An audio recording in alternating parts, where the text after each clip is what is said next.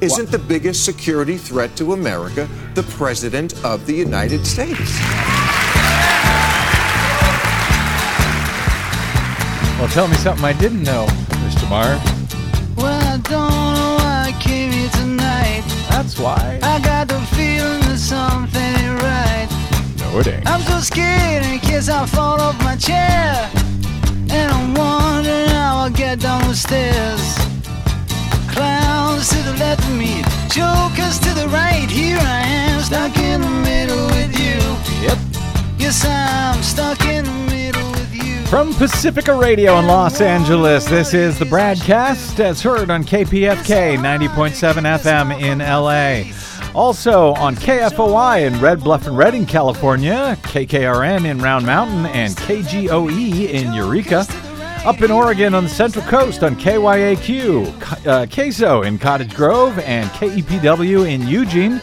In Lancaster, Pennsylvania on WLRI, Maui, Hawaii's KAKU, Columbus, Ohio's WGRN.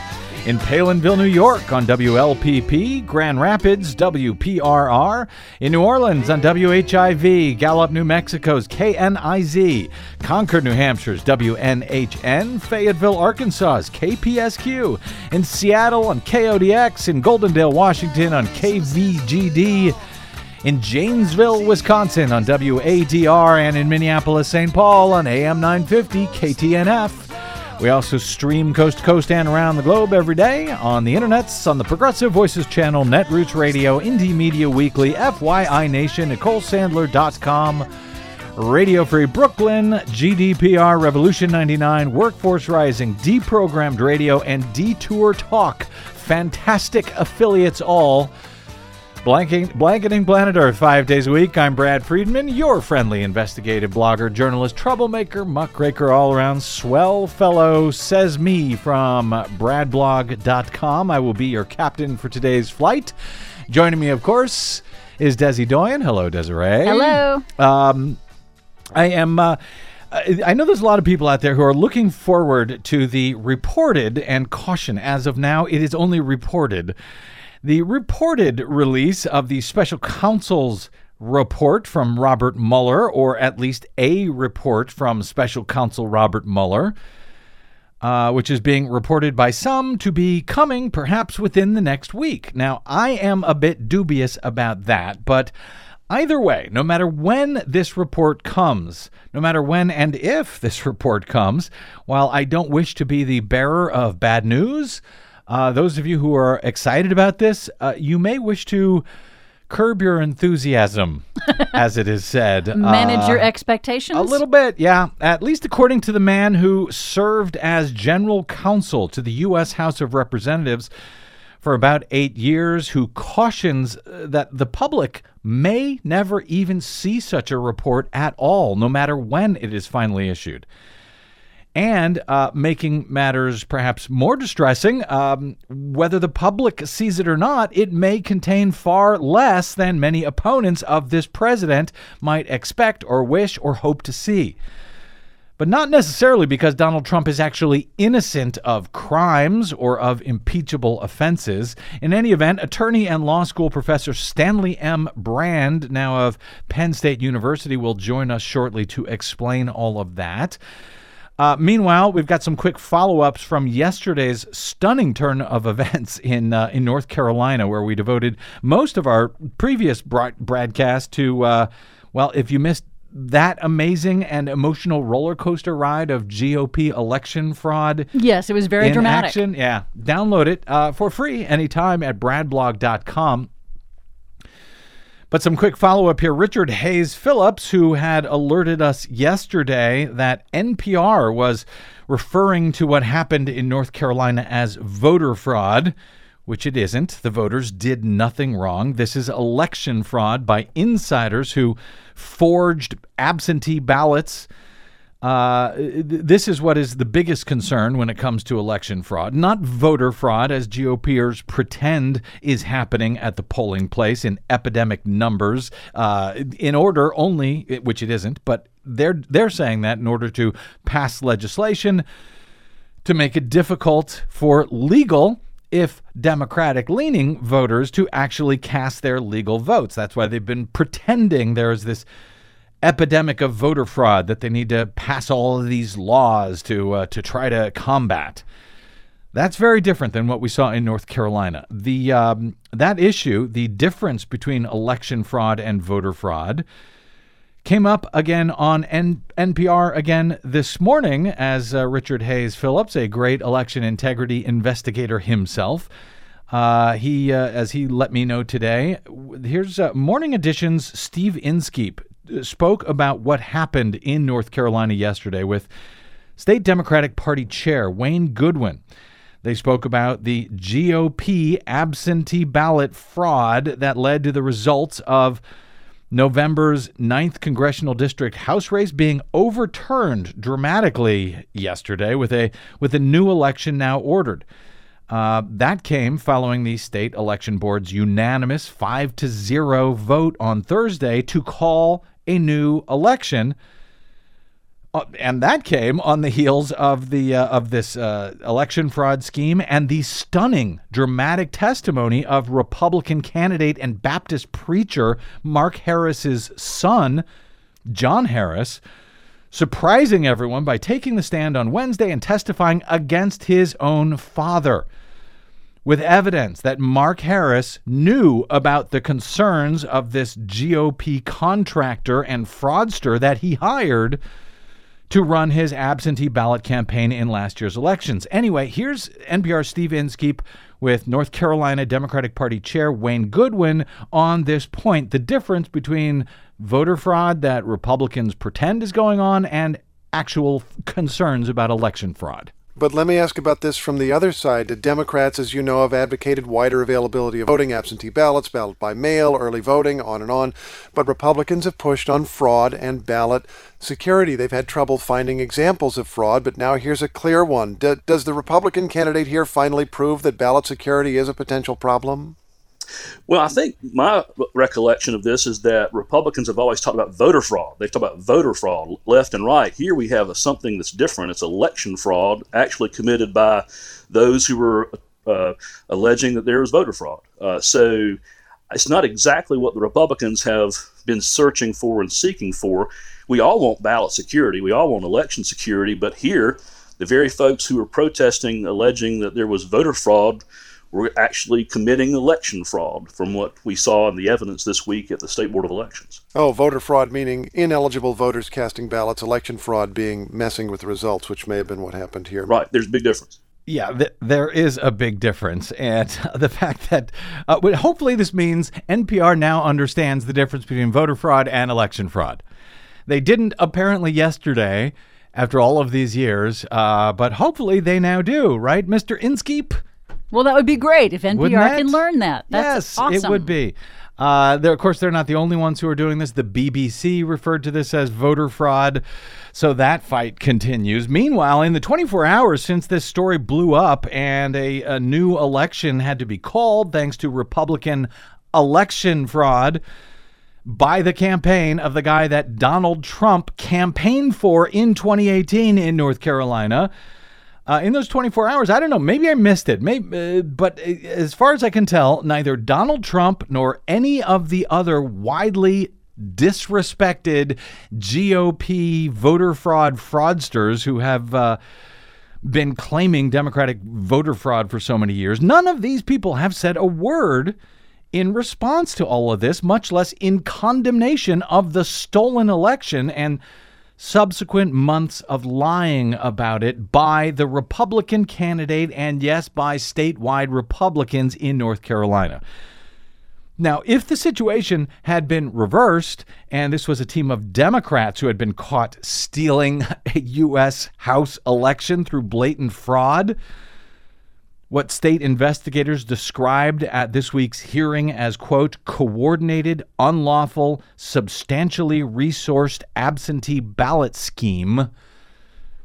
Do you think Donald Trump might have graced us with a few thoughts about it on Twitter on uh, by now? Do you think he would have had anything to say? I'm sure it would be scorched earth at this point.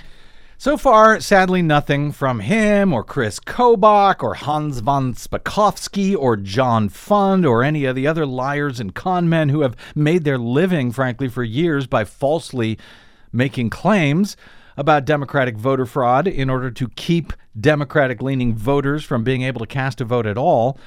Uh, oh, but wait, you say, Des, uh, you, you, we do have something. I stand corrected here. We were able to get this statement from the Republican National Lawyers Association, who has made a lot of noise about this over the years. They have been posting fake claims about Democratic voter fraud for well over a decade now at their website.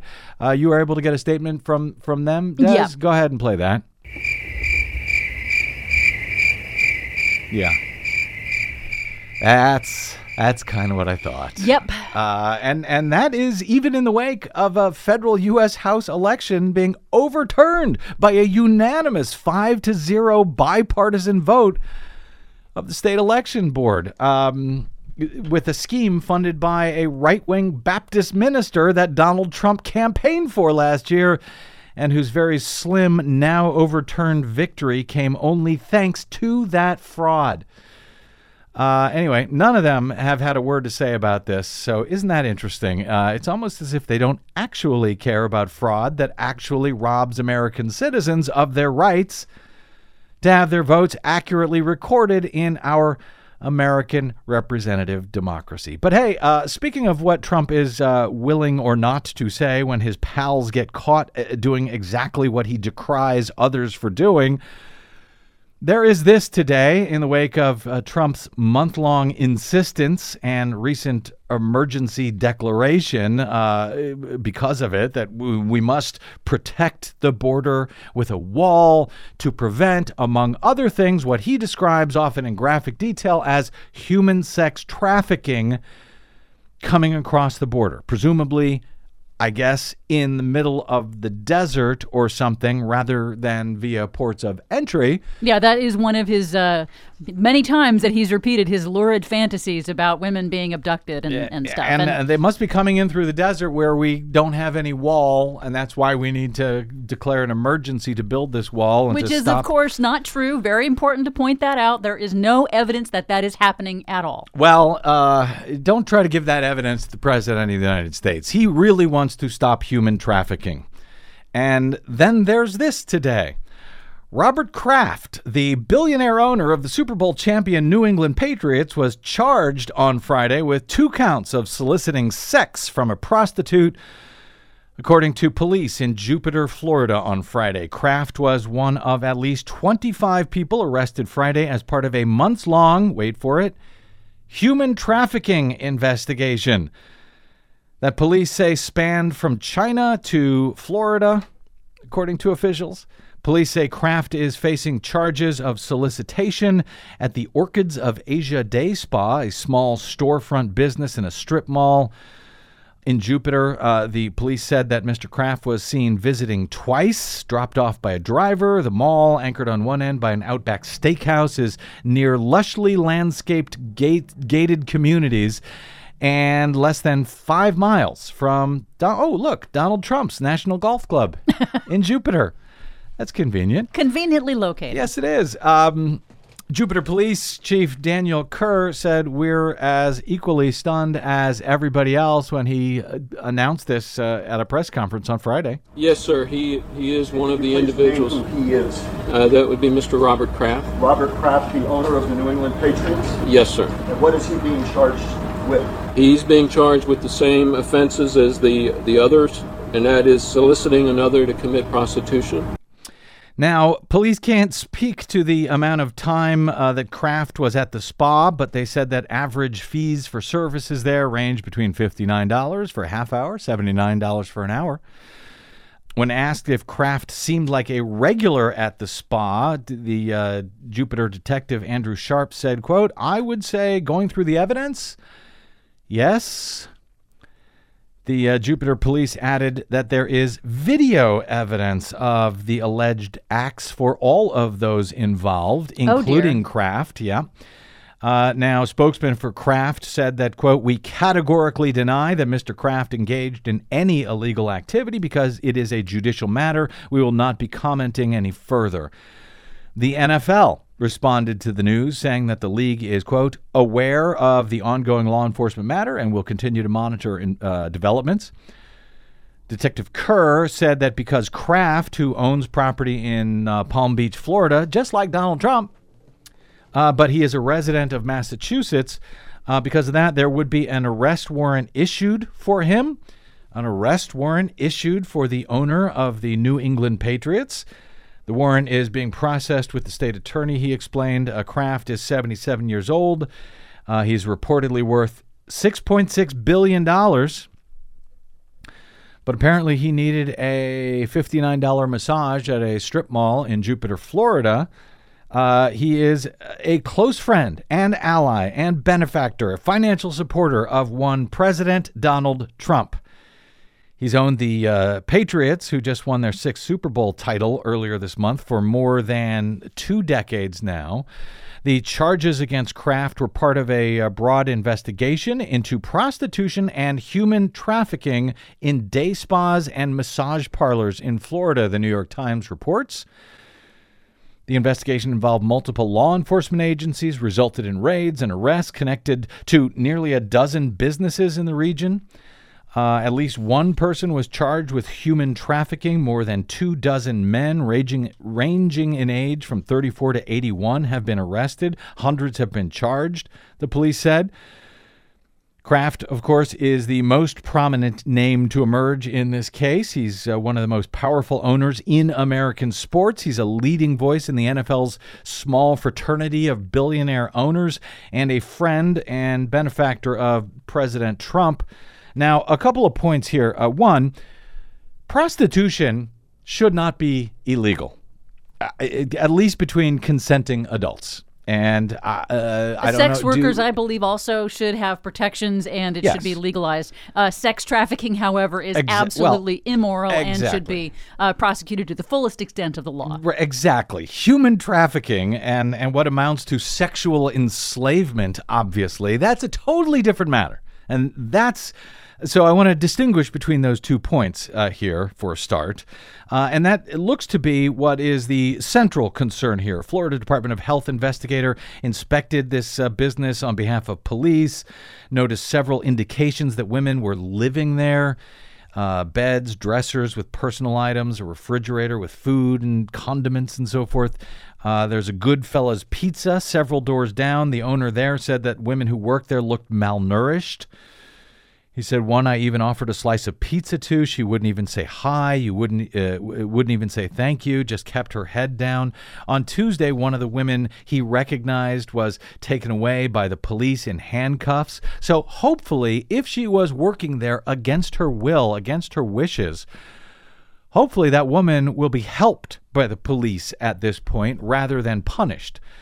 Uh, the charges against Kraft could lead to discipline from the NFL, even if he is not convicted. The league's commissioner, uh, Roger Goodell, has a broad authority to hold players and owners accountable for conduct he deems detrimental to the league, the Times reports.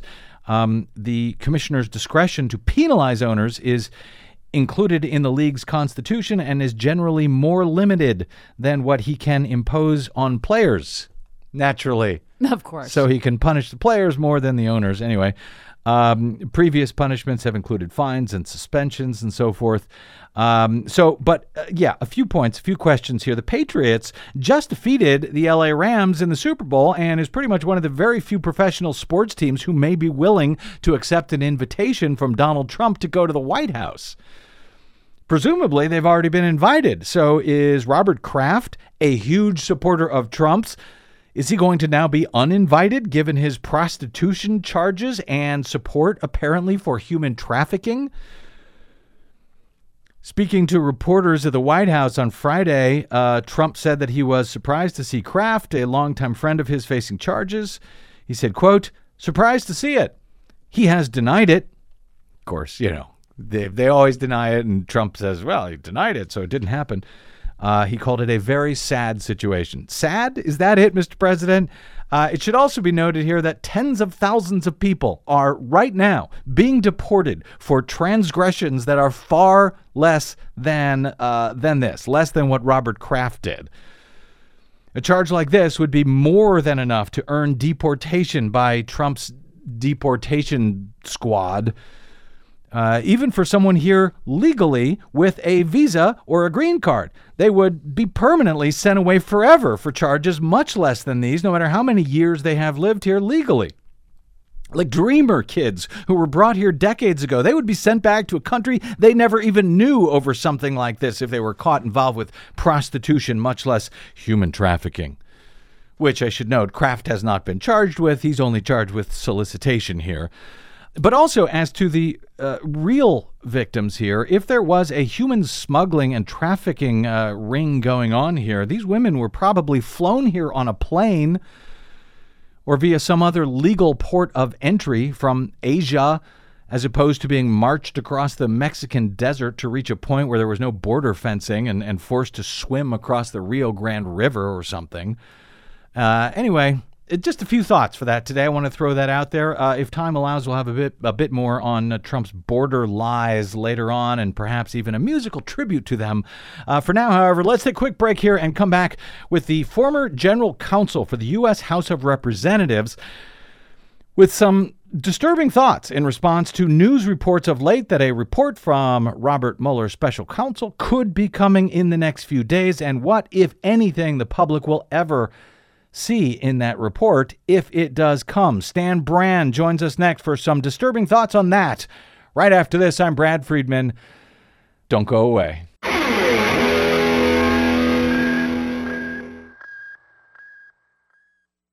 Five major corporations now control more than 80% of the media in the United States, but they don't control us. The BradCast and the Green News Report are 100% independent, 100% listener supported. But we can't do it alone. We need you. Please help us bring real facts to listeners at independent stations around the nation. You can make a difference. Support independent media. Drop by bradblog.com slash donate. That's bradblog.com slash donate. And thanks. Every day it's a getting closer, going faster than a roller coaster. Love like yours oh, will Oh, surely come my way. Welcome back to the Bradcast. Brad Friedman from BradBlog.com. Yes, it's getting closer, according to several different reports in the media over the past week. Department of Justice officials are preparing for special counsel Robert Mueller to issue a report on his investigation into Russian interference in the 2016 election and obstruction of justice by Team Trump to prevent that probe as soon as next week. That could come, according to multiple reports. CNN reported on Wednesday evening that the report could come next week, citing people familiar with the plans. The Washington Post, citing people familiar with discussions, also reported on Wednesday that DOJ officials believe a confidential report could be issued in the coming days and that Mueller may deliver his report next week to Donald Trump's newly minted Attorney General, William Barr. An advisor to Donald Trump reportedly told the Post that those in Trump's inner circle have expressed concerns that the report could include politically damaging information, but no evidence of criminal conduct, according to The Hill. Mueller is required under the special counsel statute to submit a report to the Attorney General at the conclusion of his investigation, though that report is not required to be made public. Mueller, according to the law, is required to explain his reasoning behind prosecuting or not prosecuting those named in his findings. And as I understand the statute, but I'll, I'll, get some more help on this in a moment, uh, he is required to detail any actions not taken that he might otherwise have taken uh, due to instructions or vetoes from the Attorney General overseeing the probe.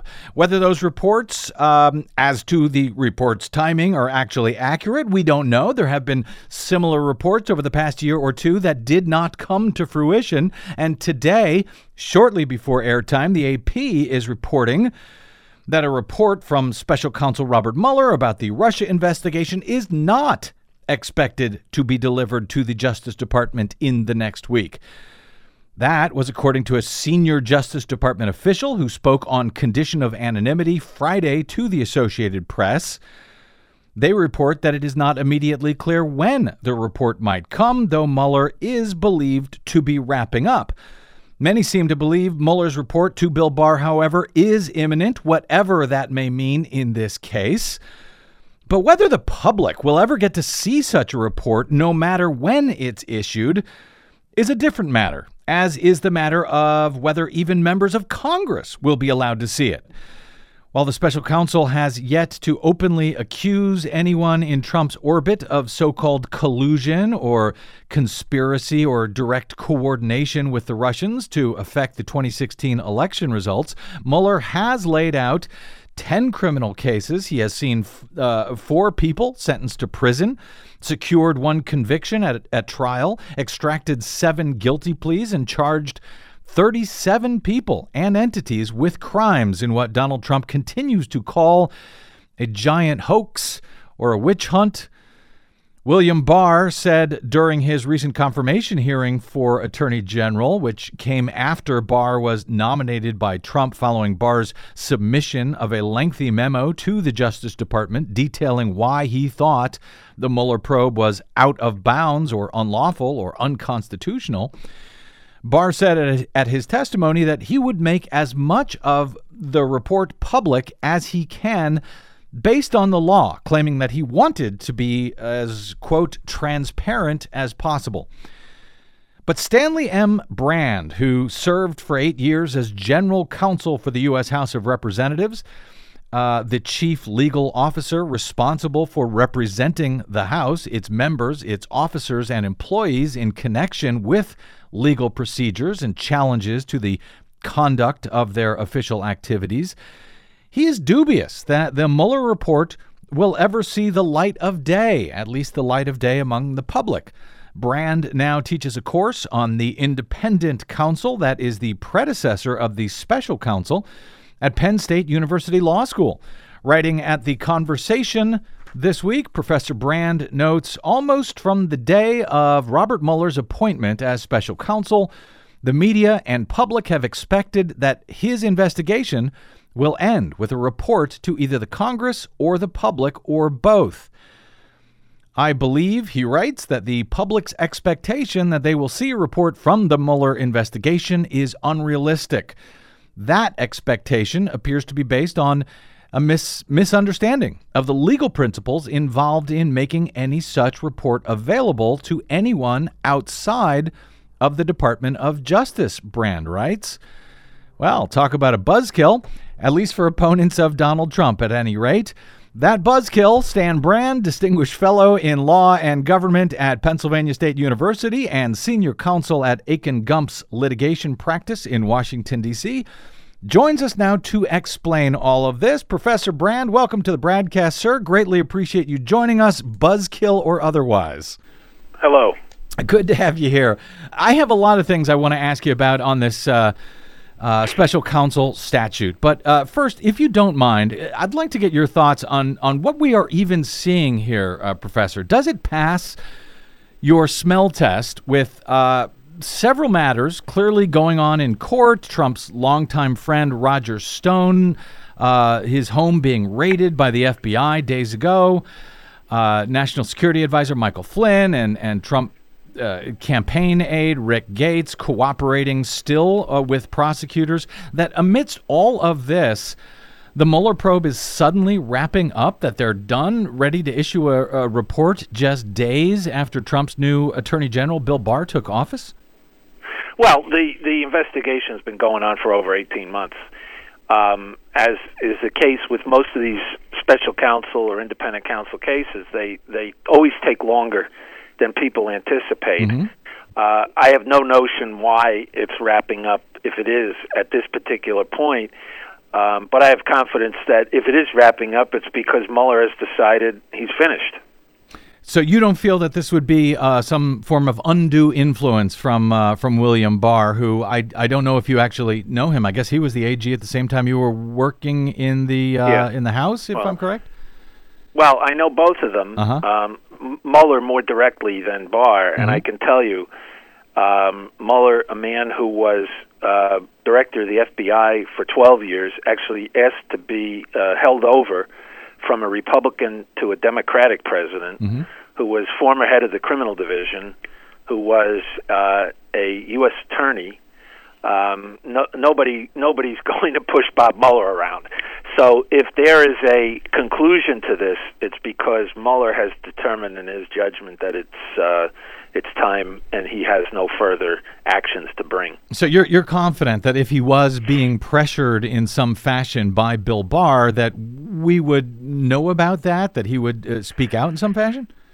No, um, but the regulation provides a procedure and a process inside the Department of Justice, um, which which doesn't which gives the um, attor- the Attorney General the right to try to rein Mueller in, but requires the Attorney General to give an explanation for that. So I, I think in the push and pull within the Department of Justice, that's very unlikely to have happened.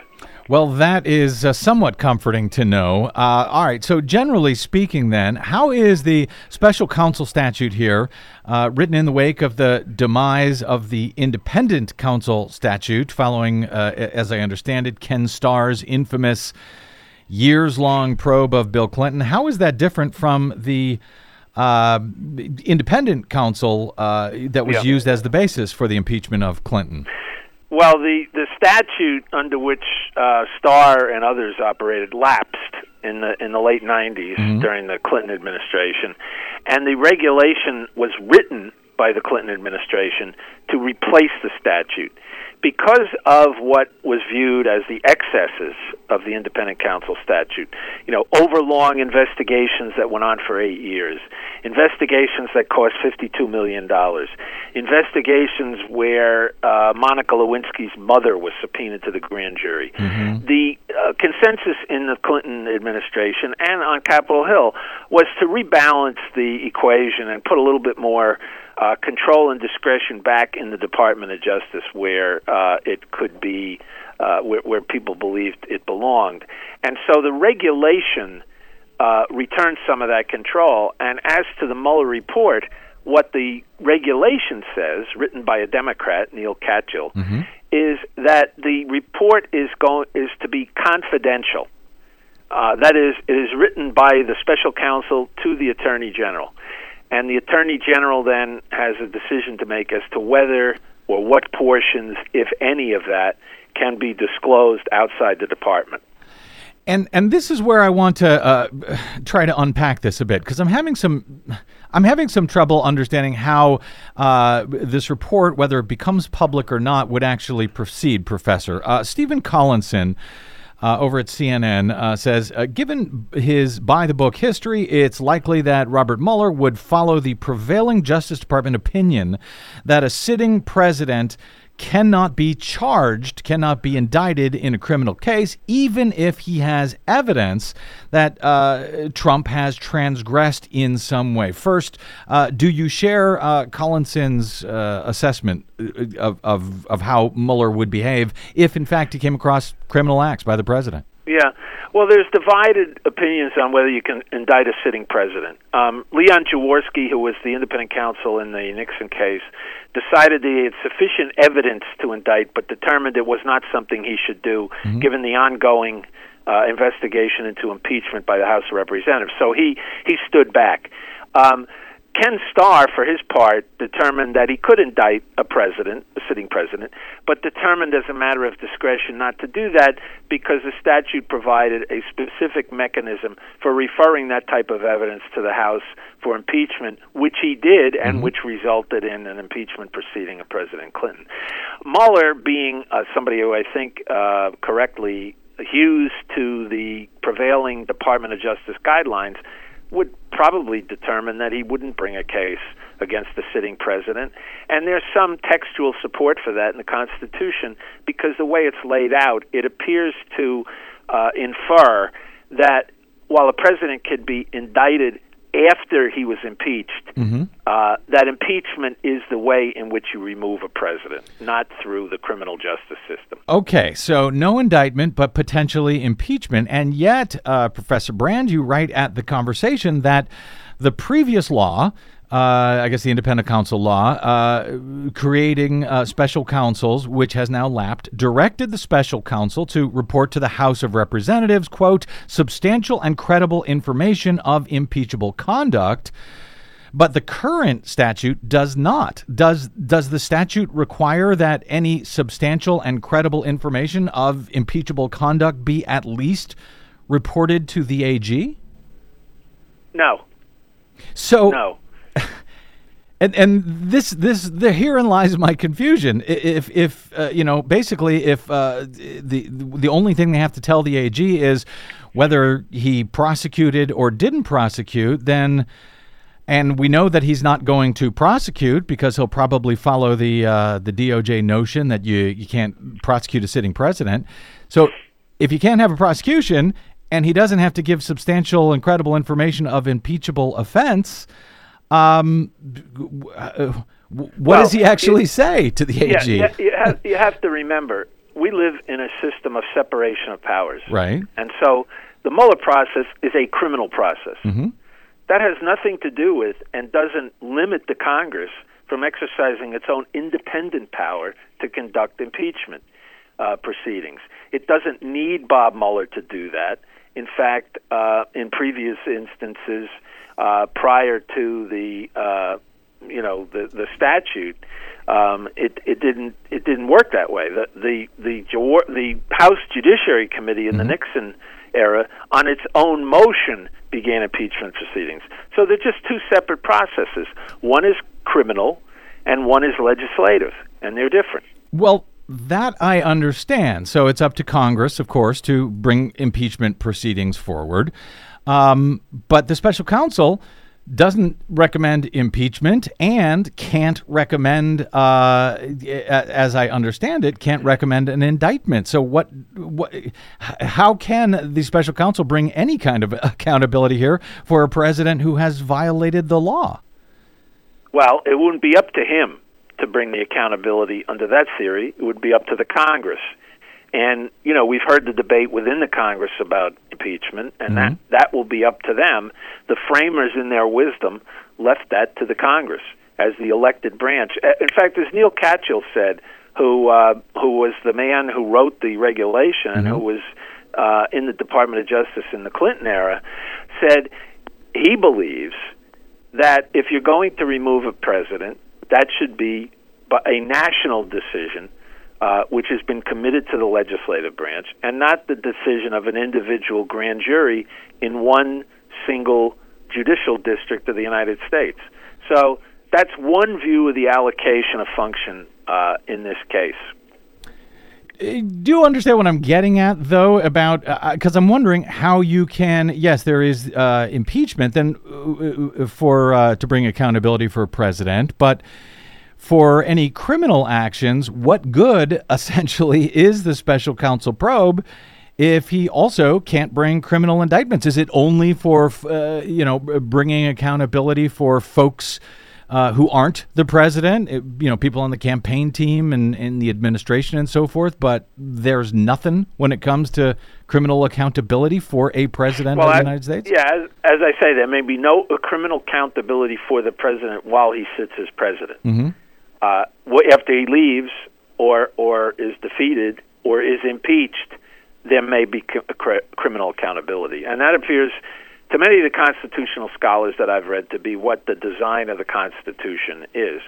Uh, now you'll get debate on that and dispute on that, but um, that's at least one prevailing opinion. You explain uh, in your article, uh, in arguing that the public is unlikely to see uh, Mueller's report over at uh, theconversation.com, that one reason is because the grand jury proceedings must remain secret by federal law. But how did uh, previous special counsels uh, under the now lapsed independent counsel statute, for example, the infamous Ken Starr report, how did they get around that issue, or did they? they didn't.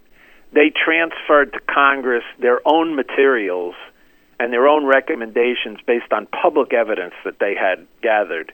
Um, and I don't believe that they uh, they confronted the grand jury rule that uh, Barr would have to confront if the Mueller report includes large portions of grand jury material.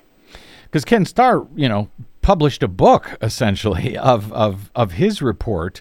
Um, Right. uh, House uh, House Democrats have uh, subpoena power, of course, uh, that they could use to try to force the release, I guess, of Mueller's report. At least Stephen Collinson argues that over at CNN, uh, or to get evidence and testimony uncovered by the special counsel uh, that was not released to Congress. Could Congress use that subpoena power to either force the release of Mueller's report in some fashion, as you understand it, uh, or even subpoena Robert Mueller himself to come in and at least discuss his findings in uh, in open session in Congress? Would that be allowable under the statute?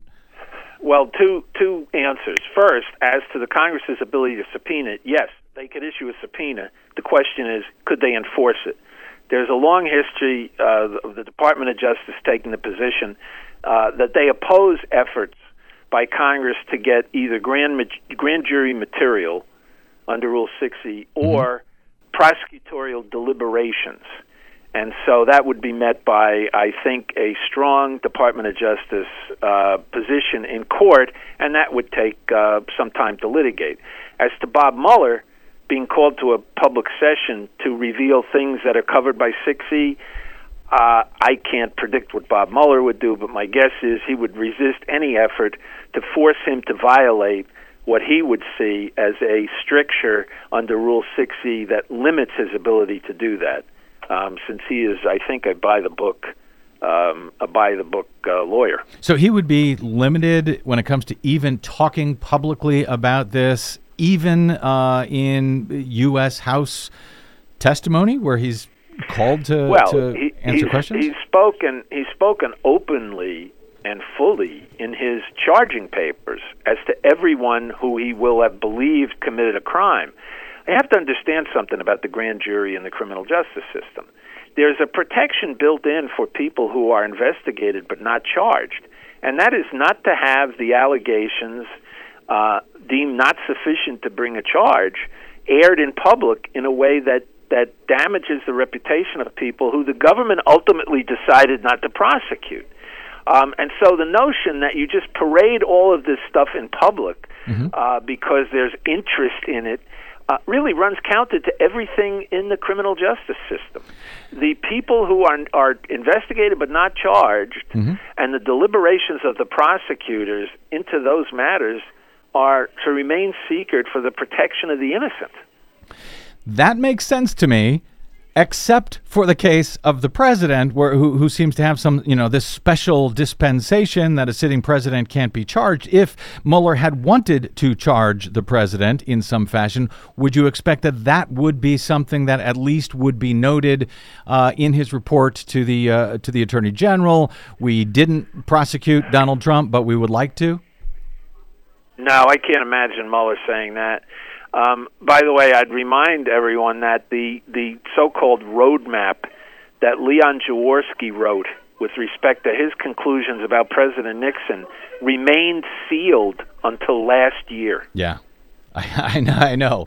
So that I guess brings me to my last question: Will we see the Mueller report, or will it be decades uh, before we actually see that information? Well, you as may far as you, you may tell? you may see you may see portions of it, or you may see selected excerpts or representations of what it contains. Um, if Bill Barr, and I take him at his word, wants to be as transparent as he can within the rules and regulations, so you may see some of it. You may not see all the internal documents and deliberations uh, that occurred.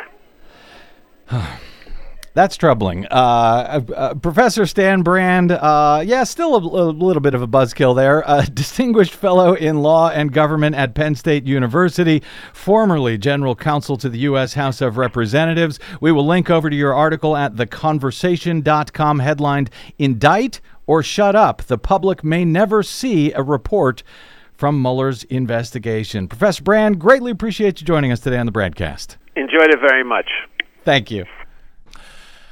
Oh boy, I, I, I got to tell you, uh, Des, I, I don't know. Is it just me? It seems incredibly frustrating. It seems like a, a remarkable catch 22 where, uh, you know, catch me if you can, Donald Yeah. Trump uh, cannot be caught. cannot be caught. So, because you know, as he said, there's an active debate on whether or not you can indict a sitting president. But how can you indict a sitting president if you don't get access to the information that he did something criminal? Because that's not going to be released. How can Congress set in motion the impeachment that would then allow a sitting president, I guess, to be impeached and then indicted? How can you do that if Congress can't get the information to show that? And he even says that uh, even if Mueller had wanted to bring an indictment, found you know clear crimes committed by the president of the United States, but didn't prosecute because under the premise that you can't indict a sitting president, that that that would not even make it into the report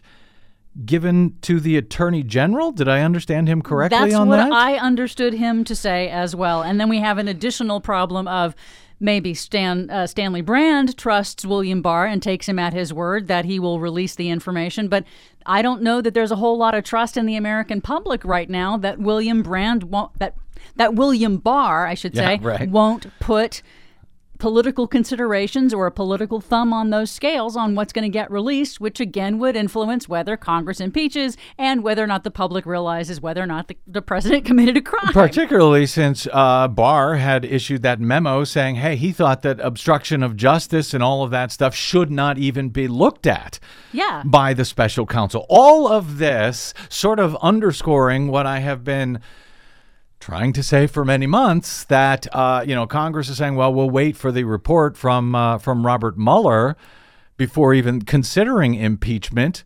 Are you out of your mind? I mean, we have a clearly, a wildly, a pathologically scofflaw president sitting in the Oval Office, and you're telling me that we can't bring accountability as Congress? That we have to wait for the special counsel, who, you know, is not going to indict and not even necessarily going to say whether he thinks uh, this president should be indicted? It is the job of the Congress. Read the Constitution to bring uh, uh, charges, I guess, of high crimes and misdemeanors uh, in a uh, in an impeachment proceeding against the president of the United States. That is up to the Congress. Democrats are now in control of the U.S. House. I don't give a damn whether they believe they could get a uh, a, a vote to remove him in the U.S. Senate if Democrats would like to see accountability for this president, uh, above and beyond waiting for two years and try to unseat him at the uh, at the ballot box, uh, if they don't take action here uh, with impeachment, what they are saying is they will never ever take action uh, with impeachment against any president. If not this president, I can't imagine, uh, you know, ever doing what they ought to be doing. And, well, we'll see if they start waking up to that. Now, they are holding uh, a hearing, we are told. Members of the House Judiciary Committee are scheduled to hold a hearing next Thursday, in part to examine Trump's use of powers under the National Emergencies Act. Uh, Judiciary Chair Jerrold Nadler has requested that uh, the White House counsel, Pat Cipollone, uh, and other Justice Department officials appear as witnesses. That's good, and we will talk uh, in uh, uh, talk about that a bit more in a second. But this nonsense that a sitting president can't be indicted, that's based on a thin and uh, frankly unsupported Office of Legal Counsel memo from like 50 years ago, which I don't believe can stand up to constitutional muster, much less light of day, if we had an actual public discussion about it. Congress should hold a hearing looking at this matter once and for all. They can do that, right? Uh, in the Judiciary Committee on whether a president can be indicted. Call it something like uh, Is it constitutional to criminally indict a sitting president? that alone would drive him, would drive Trump nuts. Oh, that's true. That's true. And they get to, hey, we're just asking the question. Exactly, and have a bunch of uh, uh, experts give testimony uh, uh, as to their opinion. That would drive him nuts and inch us a bit closer, at least, to the type of accountability that is so obviously called for right now. All right. Uh, speaking of accountability, that is so obviously called for. A quick break and some news on at least Democrats calling for some accountability of this president's unlawful, unconstitutional actions, at least on the border, and maybe even a musical response as well as we head out today. I'm Brad Friedman. This is the BradCast. Don't touch that dial.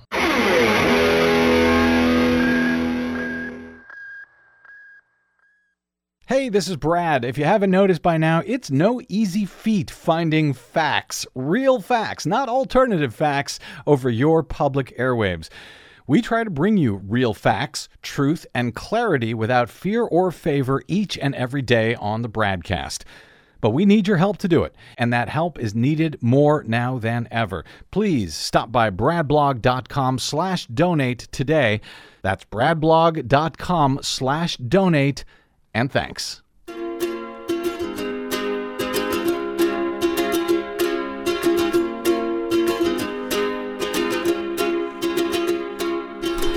Welcome back. It's the BradCast. Brad Friedman from BradBlog.com. Uh, Nancy Pelosi, U.S. House Speaker, began uh, the process of rolling back Donald Trump's national emergency, or at least trying to, in the uh, in Congress today, announcing that they will be taking a vote on Tuesday to block Donald Trump's national emergency declaration that he issued under the National Emergencies Act. Uh, once they vote, if they pass it as uh, expected, that will be on Tuesday. That begins an 18 day clock in which the Republican majority Senate must also vote on this. Um, now, whether it will pass in the U.S. Senate remains to be seen. It'll probably pass in the House, almost certainly.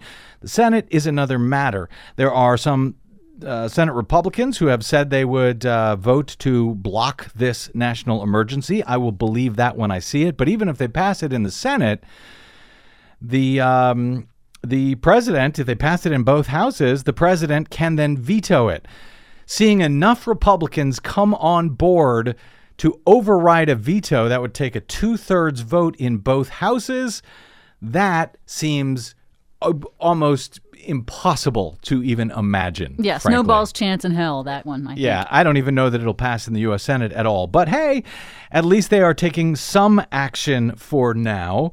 Uh, with all of that in mind, uh, now a week on from Trump's bat crap crazy Rose Garden press conference to declare that national emergency last week, Randy Rainbow had his own take on it all, which I'm happy to use to play us out today. Thank you very much.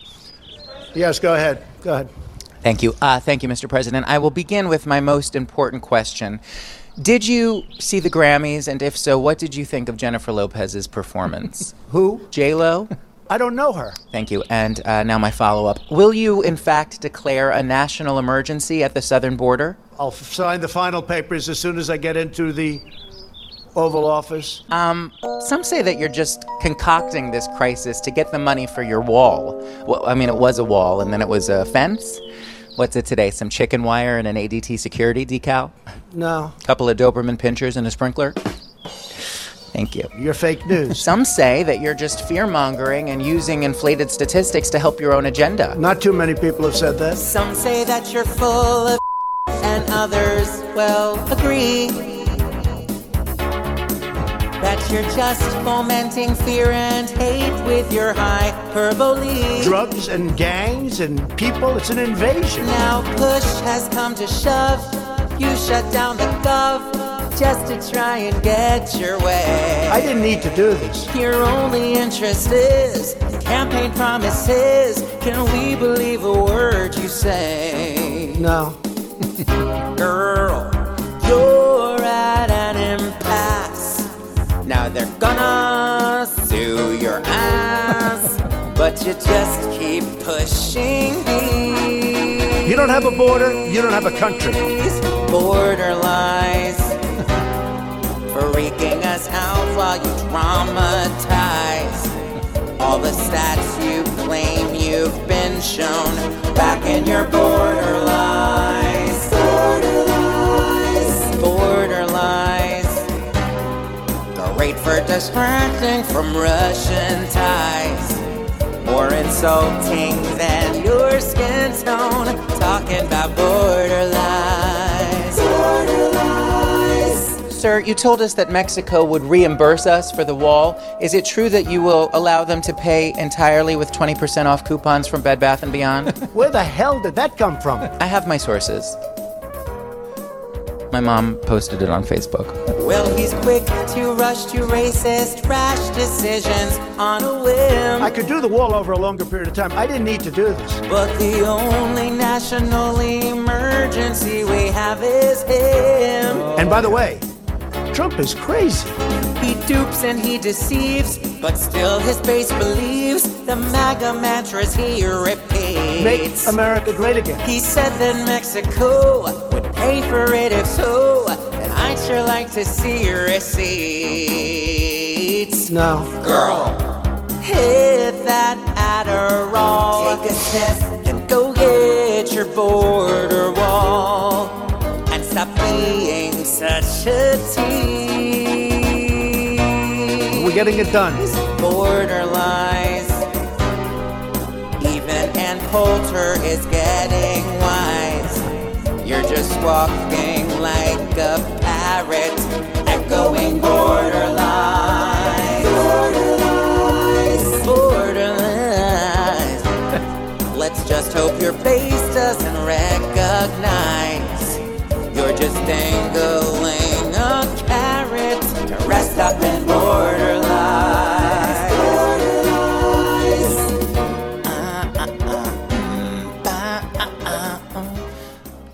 Border lies. Sorry.